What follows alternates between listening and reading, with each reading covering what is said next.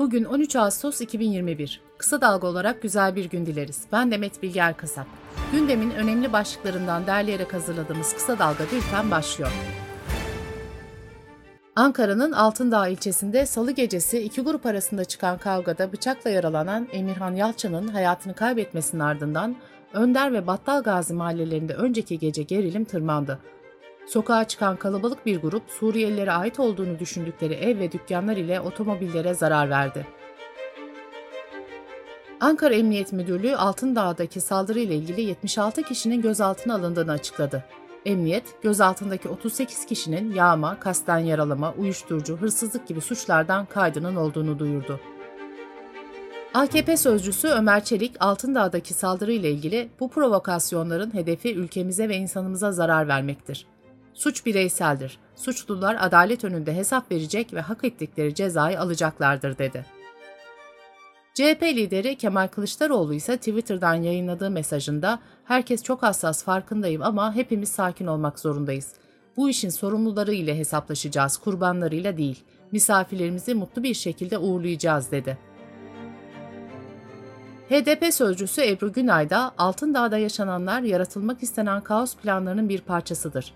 Yurttaşlarımızı bu planın bir parçası olmamaya, aklı selim davranmaya çağırıyoruz diye konuştu.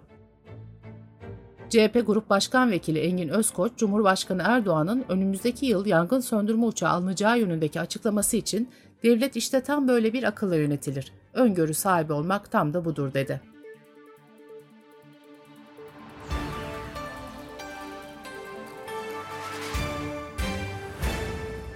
Batı Karadeniz'de şiddetli yağışın neden olduğu sel felaketinde Kastamonu'da hayatını kaybedenlerin sayısı ona yükseldi. Bültenimiz yayına hazırlanırken Sinop'ta bir kişinin hayatını kaybettiği belirtildi. Ankara'da araştırma görevlisi Ceren Damarşedel'i öldüren ve ağırlaştırılmış ömür boyu hapse çarptırılan Hasan İsmail Hikmet'in anne ve babası hakkında Şedel'in manevi hatırasına hakaret, anne ve babasını tehdit etmekten dava açıldı.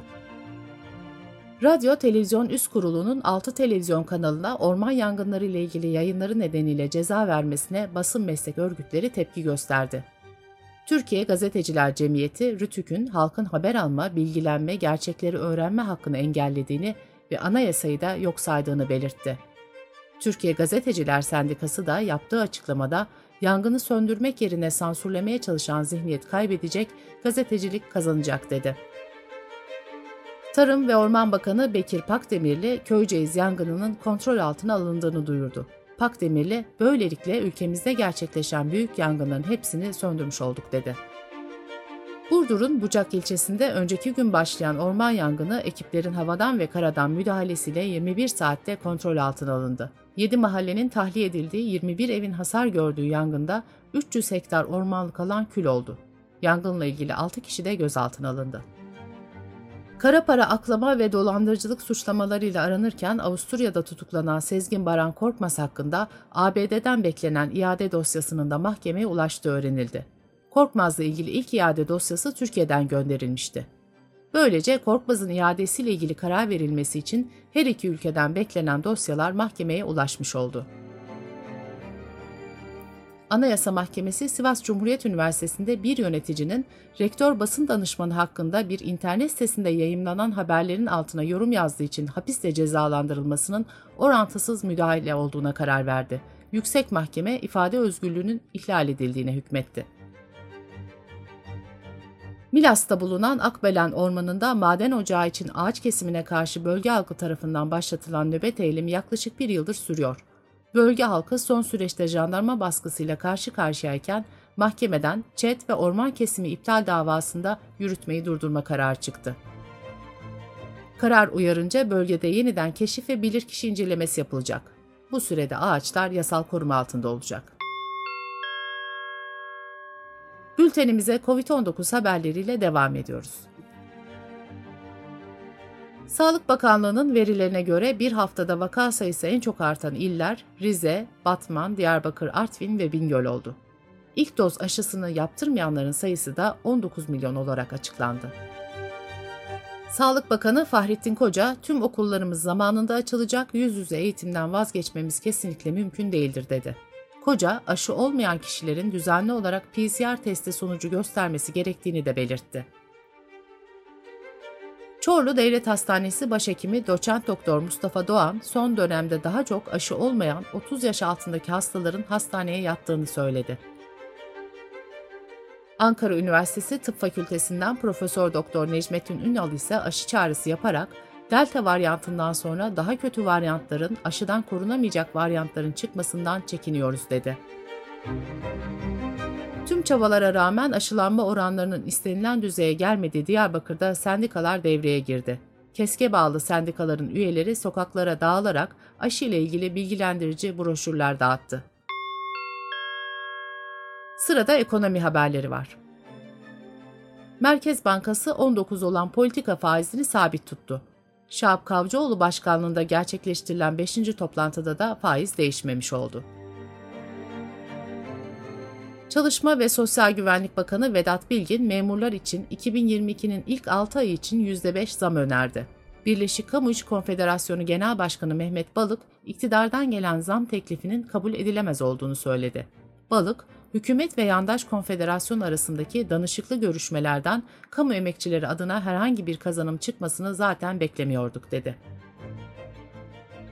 UYAP verilerine göre bu yılın 7 ayında icra ve iflas dairelerine toplam 4 milyon yeni dosya geldi.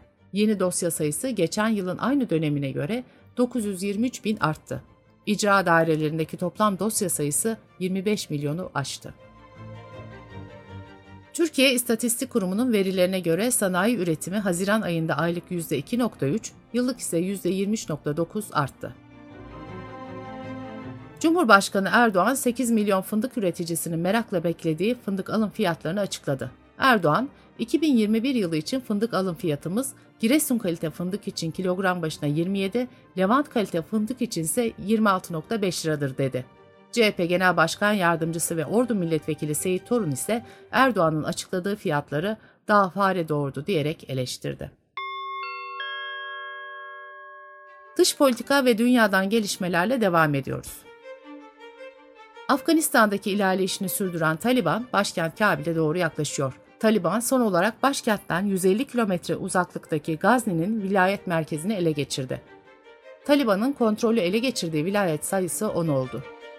Fransız haber ajansı AFP'nin haberine göre Afganistan hükümetinin savaşın sona ermesi şartıyla Taliban'a iktidar paylaşımı önerdiği öne sürüldü.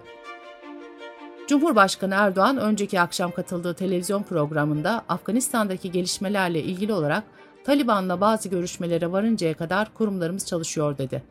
Erdoğan ileride Taliban'ın lideri durumda olacak kişiyle de görüşebileceğini söyledi. Milli Savunma Bakanı Hulusi Akar, Kabil Havalimanı'nın işletilmesi konusunun önümüzdeki günlerde şekilleneceğini söyledi. Bakan Akar, bizim Mehmetçiği tehlikeye atmak gibi bir durumumuz söz konusu olamaz dedi. Akar, sınırdan Afganların geçişiyle ilgili de oradaki birliklerimiz sınırlara hakimdir diye konuştu. Almanya Dışişleri Bakanı Mas, ABD güçleri olmadan kimsenin askerini Afganistan'a gönderemeyeceğini söyledi. Mas, Taliban'ın hilafet getirmesi durumunda da ülkeye yaptıkları yardımları keseceklerini belirtti. ABD Başkanı Biden, New York Güney Bölgesi Başsavcılığına yolsuzluk ve dolandırıcılık uzmanı Damon Williams'ı aday gösterdi. Williams, senato onayı sonrası Rıza Zarraf ve Halkbank davalarına da bakacak. Polonya parlamentosu yabancı medya kuruluşlarının faaliyetlerini kısıtlayan yeni basın yasa tasarısını onayladı. Taslak yasalaşırsa muhalif yayın yapan Amerikan kökenli medya grubunun lisans hakkı elinden alınabilir. ABD Dışişleri Bakanlığı tasarıdan rahatsızlık duyduklarını açıkladı. Bulgaristan Cumhurbaşkanı Radev'in 30 Temmuz'da hükümeti kurmakla görevlendirdiği Nikolov, kişisel nedenlerden ötürü başbakanlık görevinden istifa ettiğini belirtti.